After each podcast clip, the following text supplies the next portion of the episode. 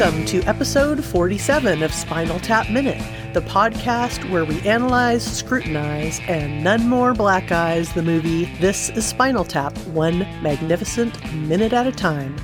I'm Heidi Bennett of HeidiBennett.com. And I'm Sean German from 5minutesofmime.com. And our special guest today is a DJ out of KVMR and Harry Shearer superfan, Joyce Miller. Thank you for joining us, Joyce. Thank you for asking me. It's a real honor to be here. The honor is ours. we'll see about that. All right. We, yeah, we can see how it works out at the end. But we are here to discuss minute 47 of the movie This is Spinal Tap. Minute 47 begins with Artie Fufkin continuing to make his introductions to the members of the band we end with a record store owner trying to explain that business is terrible. And in between, room service arrives and the band attends a signing for uh, for their newly released album, Smell the Glove. So we start out here. We, we've talked a little bit about Artie Fufkin in the previous minute, but in this point, we get the the official introduction for us. We get the little card pops up that says Artie Fufkin, Polymer Records, Midwest Midwest Promotion, Midwest Promotion. Easy Thank you. for you to say, buddy. and uh, Artie's been making his way around the room, shaking hands, letting everybody know that uh, what a big fan he is. He goes way back with the band, a big tap fan. Uh, so I kind of said my piece last minute on Paul Shaffer and Artie Fufkin. I don't think we need to hear that again. But uh, so so Joyce, what do you think about Artie here? Well, one of the things about this minute is I to me, it is one of the most like viscerally sort of disgusting minutes. um, we've already been through the cold sores and, but just the greasiness of Artie Fufkin mm-hmm, and his mm-hmm. the shine coming off of his face is yep. just unbelievable, and the hair like somebody really had a good time.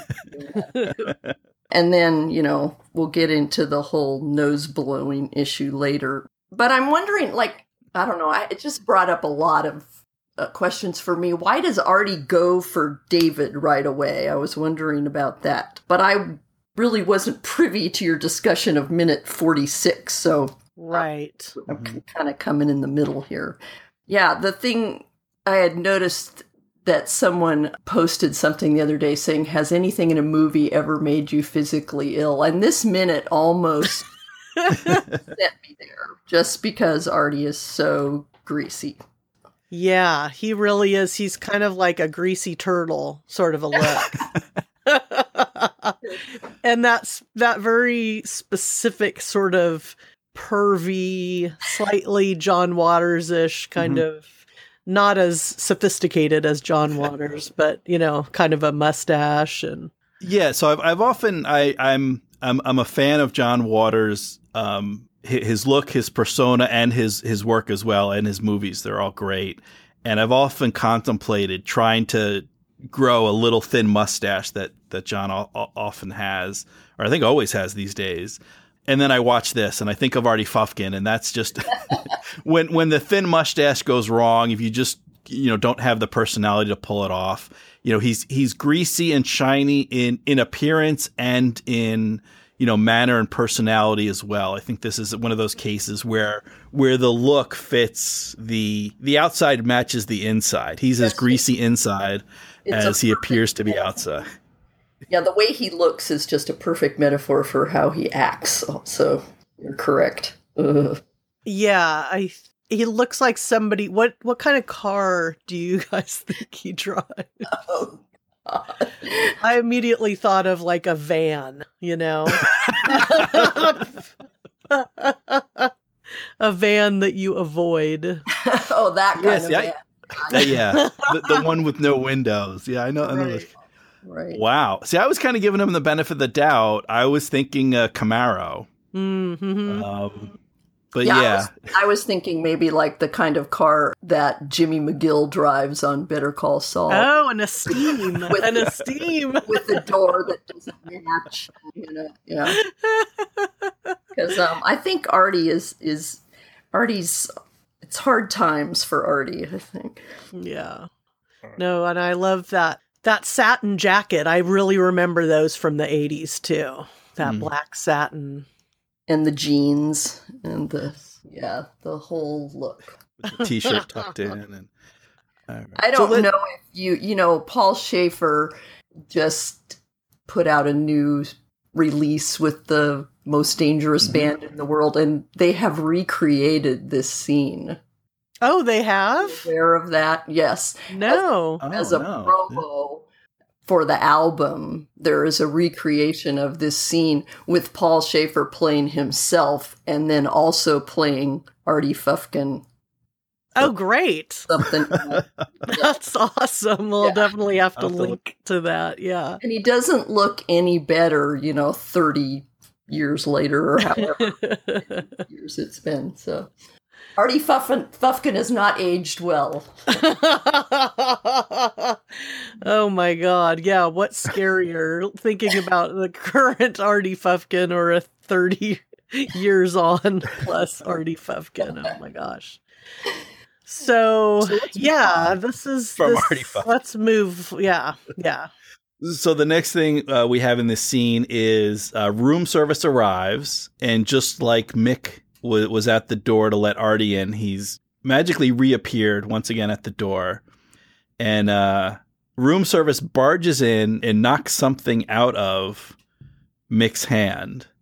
And you mentioned this scene making you want to blow your nose, and I don't know if, if this is the part you were referring to. Um, yeah, that's. Is it a vial of cocaine? Is that what? What is it? That's what I think it is. That, Yeah, that was it- what I thought too. Yeah, small glass jar or vial with some kind of white powder that uh that gets knocked into Mick and he seems very upset that his powder is spilled. My assumption is, yeah, Yeah, we're we're looking at uh, cocaine here. it's valuable. He does not want to drop it. No. No. yeah, and um, you know, dropping just imagining that if it's bobbled back there onto a slightly um seedy hotel room carpet. that is not any Yeah. cocaine I want to deal with. no. Uh, So this No, I guy. yeah. No, go ahead, Sean. Sorry.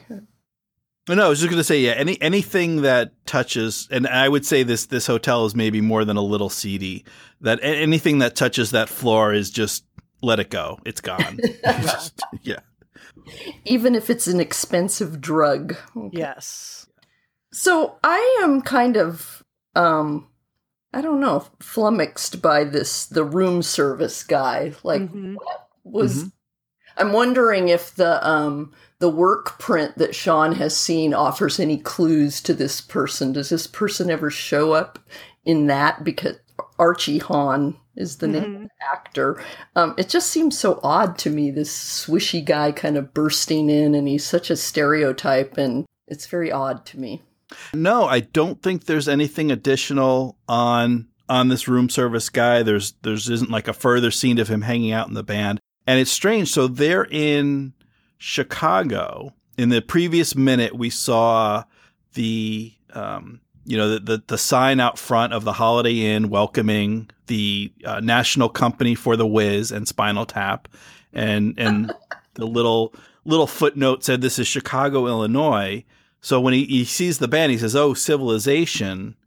Um, you know, it's not like it, Chicago isn't civilization ordinarily. They need uh, they need these rock and rollers for, from England. So uh, yeah, maybe- I'm not. Uh, yeah, it is, it kind of an interesting or, or peculiar character and says some things. And I just want to mention that for you mentioned that this is uh, Archie Hahn. Um, folks might recognize him from, or at least I recognized him from Amazon Women on the Moon, where he play where Archie plays Harvey Picnic, Pit, Pitnick, um, and he is featured in the scene um, "Roast Your Loved One," and he is the dead guy who is getting roasted Oh, in that okay. scene. So the the the fami- famous Archie Hahn plays our, our room service guy. But yeah, I don't think there's any further deleted scenes or explanation on.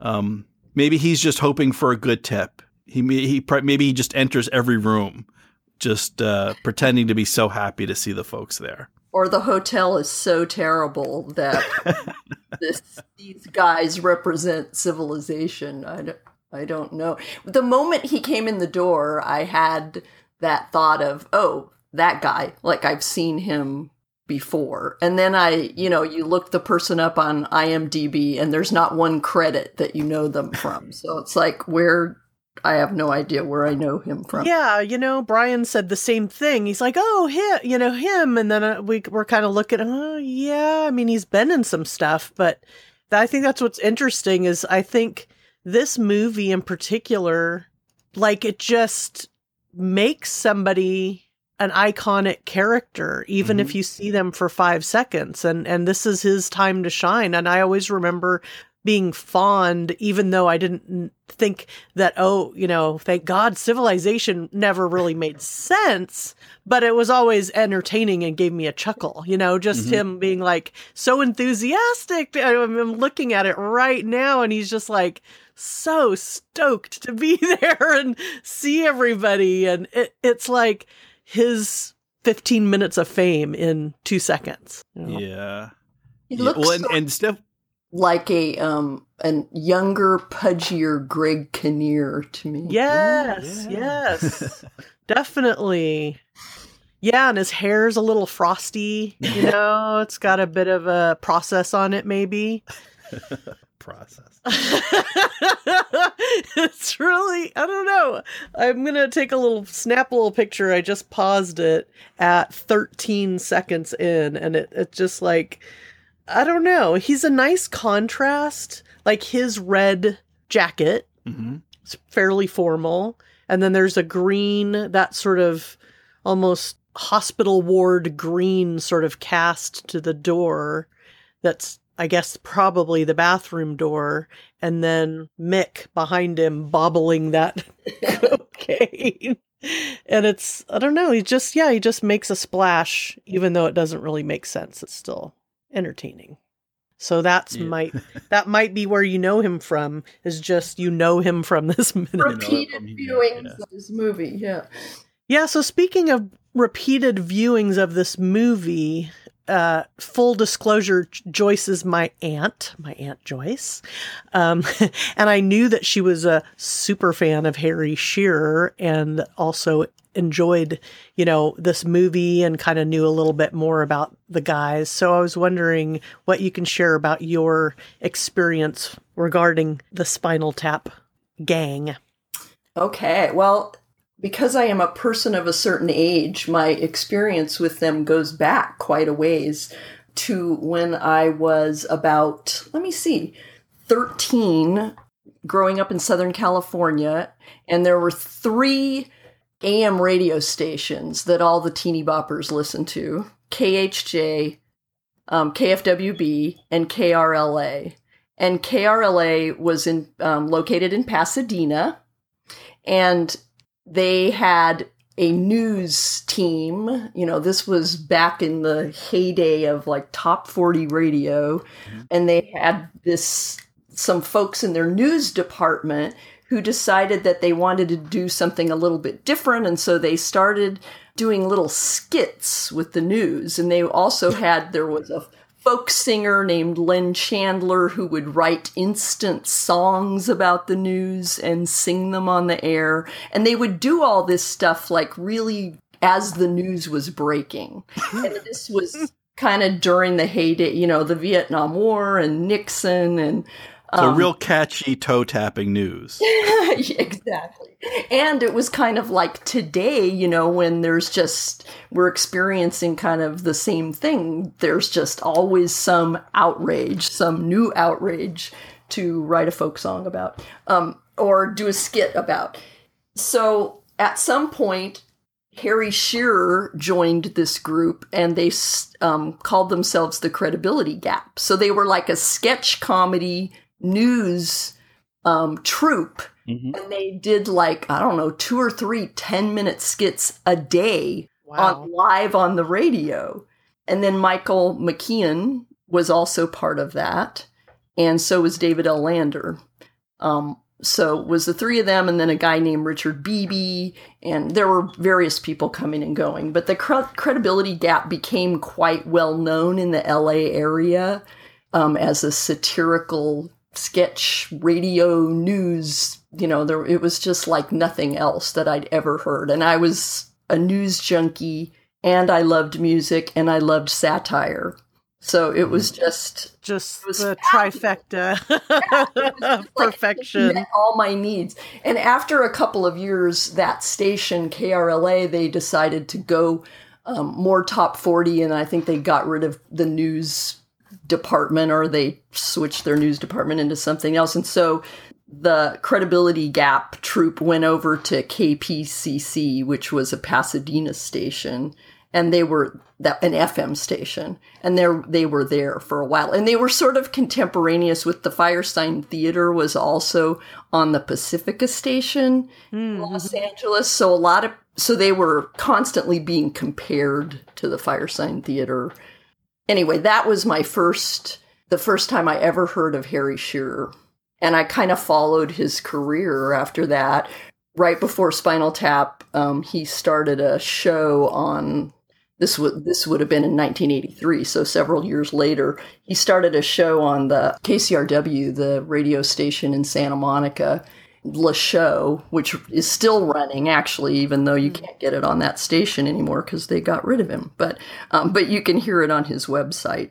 Um, so and that was just a real normal outgrowth of the credibility gap. It's just like an updated version of the credibility gap. He does a lot of skits and songs and all that jazz. So when I heard that these people from the Credibility Gap were coming back to do this rock and roll parody, I was like, "Oh, this is going to be the best thing ever." So I really I sought it out, and I can't remember yeah. if I I think I saw, but I remember being very excited about it and trying to get other people excited about it. so yeah, no, that's cool. That's great. I, I mean, that kind of reminds me of when I first started getting into podcasts and I was just like so into them and talked about them so voraciously and enthusiastically. And it was like people kind of giving me blank stares or saying, what, what is a podcast again? Luckily, you weren't one of those people because you're cool and you listen to podcasts. I'm a cool aunt. But if you, um, if you go on Harry Shearer's website, you can he has old recordings of the credibility gap and there's a little bit of them on YouTube. They actually oh, I forgot to say what the most brilliant thing they did. And this has real resonance for people who grew up in Southern California and probably not other people in other parts of the country, but every year they would do an alternative broadcast of the Rose Parade on January. Oh, great. And so you would have Harry Shearer, Michael McKean, and David L. Lander doing, you know, describing the floats and and you know it was it was fabulous. I mean, to this day, I wake up on January 1st and think, oh man, I wish the credibility gap was doing the Rose Parade because it was just brilliant. And there's actually, they actually released an album called Floats that um, nice. some of that information, that some of the, those routines. But it was all done. It was improv, so it was all That's done. awesome. Yeah, it is hilarious stuff. Great stuff. So, what do you yeah. think it was? What would you say it was about Harry Shearer over all the other guys that that made you such a big fan of him specifically? I just really loved news related stuff. You know, I ended up going into journalism. I read the, I started reading the newspaper. The newspaper was the first thing I ever read. I was just a total news junkie and still am to this day, even though newspapers don't really exist anymore. And I just always liked he, just that kind of mordant satire. Like he just is, he's, can be kind of a nasty guy, you know? I mean, they did some amazing parodies. Like he does the most amazing Johnny Carson that you've mm-hmm. ever mm-hmm. heard in your life. It's it almost it's anyway, that was one of the credibility gap routines. But I just always thought he really got to the point of things. And plus he's just such a great mimic. Yeah. those yeah. things.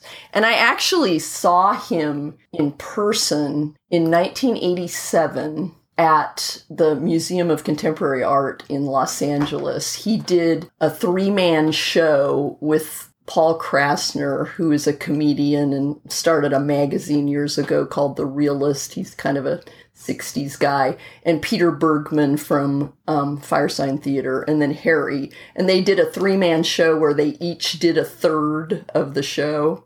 And I had to look this up because I couldn't, rem- obviously, could not remember. I knew I had seen him, but mm-hmm. he, part of the show was you know, three years after the movie came out. He, mm-hmm. um, I'm going to read you from this review. A shirtless British rocker named Derek, who's now into Christian rock. Oh, cool. So, whoever wrote this did not make the Spinal Tap connection, obviously. Right. But he was still, you know, portraying that character then as part of his show. So. He said of his former bandmates, we're all into hell, but from different perspectives. cool. Awesome. Well, thank you for sharing that stuff. That's super interesting. And uh, yeah. And actually, when I, one more thing about Harry Shearer, when I worked yeah. at the Los Angeles Times, he wrote a column for I, was an editor at the Los Angeles Times Magazine, which is a now defunct um, publication, but he wrote a column, a weekly column for us, and it was called Man Bites Town.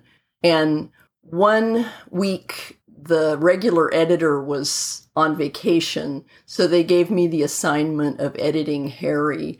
And I was like, oh, I'm too big of a fan. I can't do this because I will have no critical perspective at all because I love him so much. And, um, so I did get to talk to him on the phone and edit him, and it was, you know, it was a thrill. That's awesome. Woohoo. Brushes with fame. Yes, yeah. they are fun and kind of surreal, mm-hmm. surreal little things. I remember I got to, when I had my parody fanzine, Teen Meat, and I got to interview Exene Cervenka from X. Oh my And it was so fun, but I was just so kind of nervous the whole time. And she was super sweet. I mean, I was just in the green room with her and she was being super friendly and sweet and conversational and it was but yeah, it was like an out out of body experience just hanging out with her cuz like I'm hanging out with Exene. Oh my god, you know. Well, and the other thing, one more thing I can say about Harry Shearer is I remember when I saw This is Spinal Tap the first time, I thought there's not enough Harry in this movie. Like, how come mm. he has to be the second? How can, you know, but it's funny because even as I was always a George fan, you know, of the mm-hmm. Beatles, and it was the same thing. It was it was just I was repeating that same dynamic. it's like David and Nigel get all the attention, just all. There's not enough Harry in this movie, you know. So yeah. I liked all the scenes where he was the focus. But then when I saw this nose blowing scene, I was like, well, maybe that's enough Harry for me. yeah, yeah, he certainly yeah. Gets, uh, is focused. Yeah, that's a good segue. But I will say before we segue that, yeah, several of our guests have said that he's the MVP or their favorite character or favorite part. So you're not alone in that in that um, appreciation of of Harry. That's comforting. so yeah, speaking of that, that's definitely my least favorite part of this minute. but we do get to move into this um, signing at the record shop. We've got a nice cutout of the ga- the guys, and um, the, the moment that it switches to the record store, there's just complete silence. yeah. yes, a deafening silence. Yeah, and I think that the the groupie gals are interspersed maybe in the background. Maybe there's a few people looking at records or something that we might come across in a later minute or something. But right here, we just, yes, deafening silence. David yeah. looks pissed. Nigel looks uninterested, bored. What do you guys think of this minute? This part of the minute? Things have gotten really bad. Yeah. And this is Yeah. another thing that argues for the that the cocaine aspect. Right. Um, you know, he either caught something from a groupie or um Or maybe he's overindulged. tried sniffing that up from the rug and he's got all sorts of rug rug Yeah. remnants all up in that schnoz. Well, and he's showing like just no, you know, no sense of like, well, maybe I should go off to the side or leave the room or something to to work out my my nasal issues. He's just going to sit at the table and kind of work at this problem in fr- in front of everybody. Yeah, and he, and he yeah, he doesn't seem to have any compunction about that at all. Which tells us a lot about his character, I guess. Yeah. We do see uh Viv is decked out in quite splendor. And one of the things we did get to speak with uh, David Kaffinetti uh, in a, a previous special episode of Spinal Tap Minute. And, and one thing David said is he did try to wear red whenever possible, just so he would be e- easy to spot on screen. and we we can, you know, he's he's partially hidden by by David in white, but we can definitely pick uh, pick Viv out in a crowd. He is very red. Yeah, and he really pops off of these layers and layers and layers of the the album behind the black Yeah, The there's just a, a blackness of wall the- of, black. the 599. Yeah. So yeah, if there was any question of you know just how bad an idea uh, is this black album, when when you look at this, at at first look, I wasn't sure that there was an album. You just see the the little you know price stickers with 5.99 you kind of got to look closely to to see that there's actually something there on the shelf It Is, took uh, me several viewings to realize that that was the album. yeah I don't know. What, It really blends into the background. yeah. It takes watching a movie like this one minute at a time. I'd never really noticed that before until we started doing this. And then, and also that the section that they're in are all the remainders, all the cutouts. So it's like the bargain section of the record shop, too.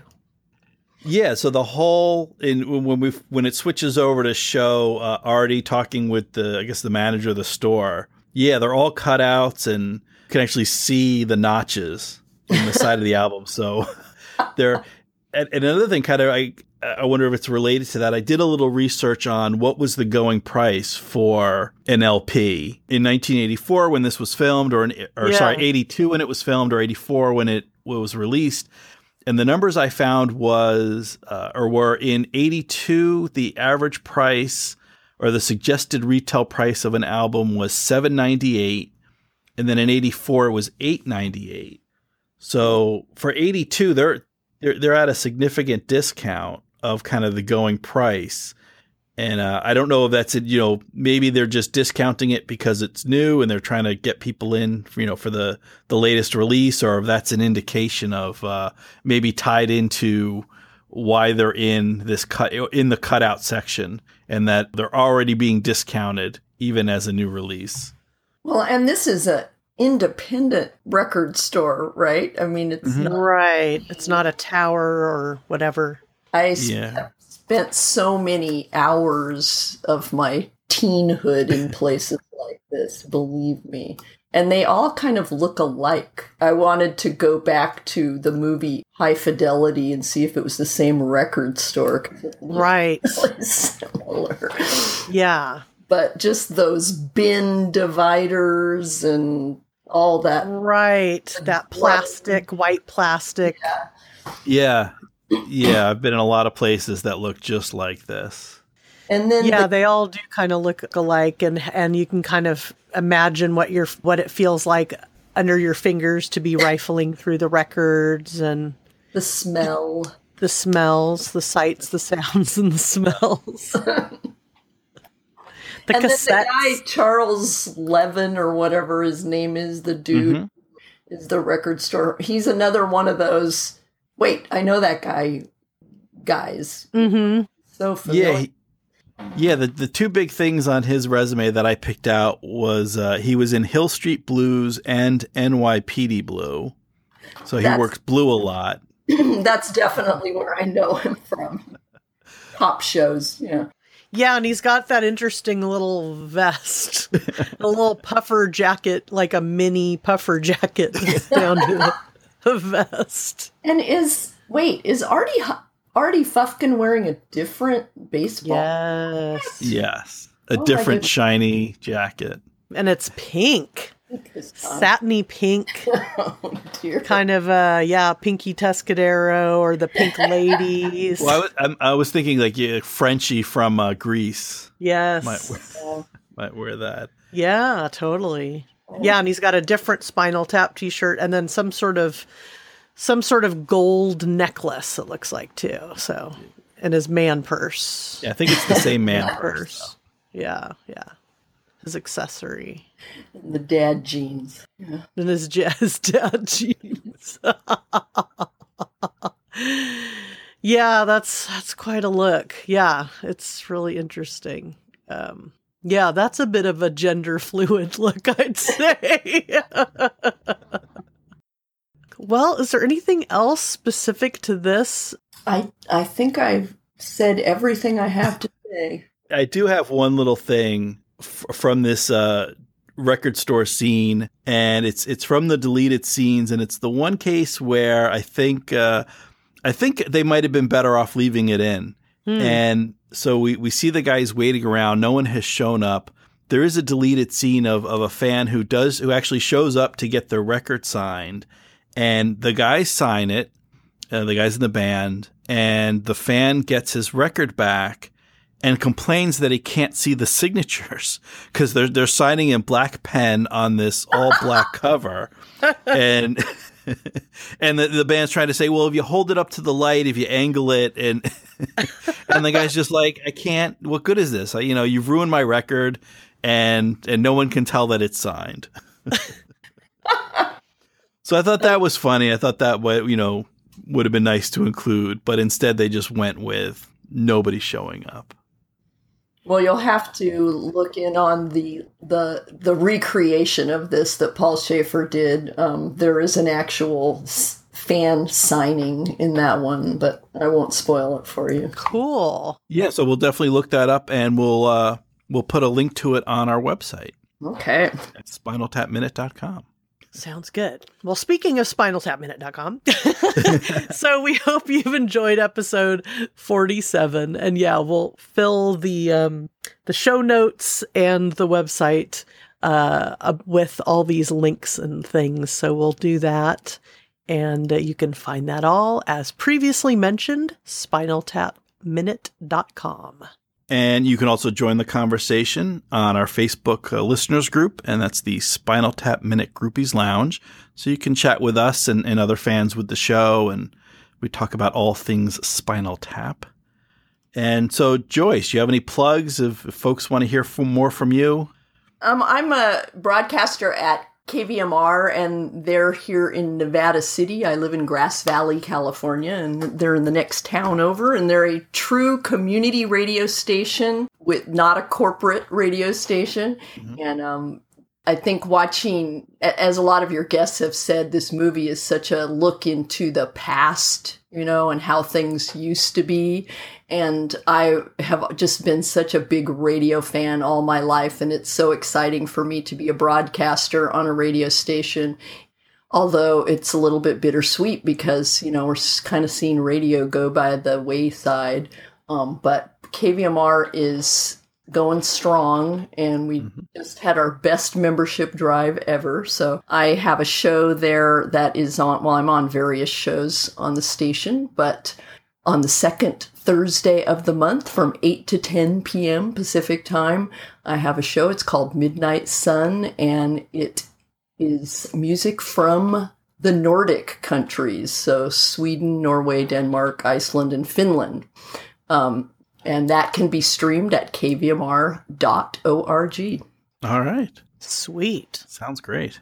Yeah, and that radio station just was pivotal for me growing up in that area. So so people have heard me talk about, you know, living in Sacramento, but I actually did live up in the Grass Valley area for junior high and most of high school. So that was the late 70s and into the 80s. And the progressive, you know, DJs there were really great at playing interesting, cool, you know, new wave and weird stuff. And we used to listen to two different shows when I was in high school. One was called New Wave Plus, and another one was called Black Vinyl. And the hosts of those shows would let us, you know, we'd call in and make requests based on things we'd heard about, me and my girlfriends, Penny and Amy, you know, different artists that we'd read about in magazines and stuff. So they were really great at taking our requests if they had the stuff available and then turning us on to all sorts of cool, interesting stuff that we were definitely not going to hear on the conventional uh, radio station. So go KVMR. Definitely a one of a kind radio station, and it's still going strong after almost 40 years. Super cool. Super. Yeah. All right. Well, thank you very much, Joyce, for joining us for minute 47. Uh, and thank you all the kind people out there in podcast land for joining us today. And please come back and join us again tomorrow. But until next time, and so say all of us, tap, tap into, into America. America.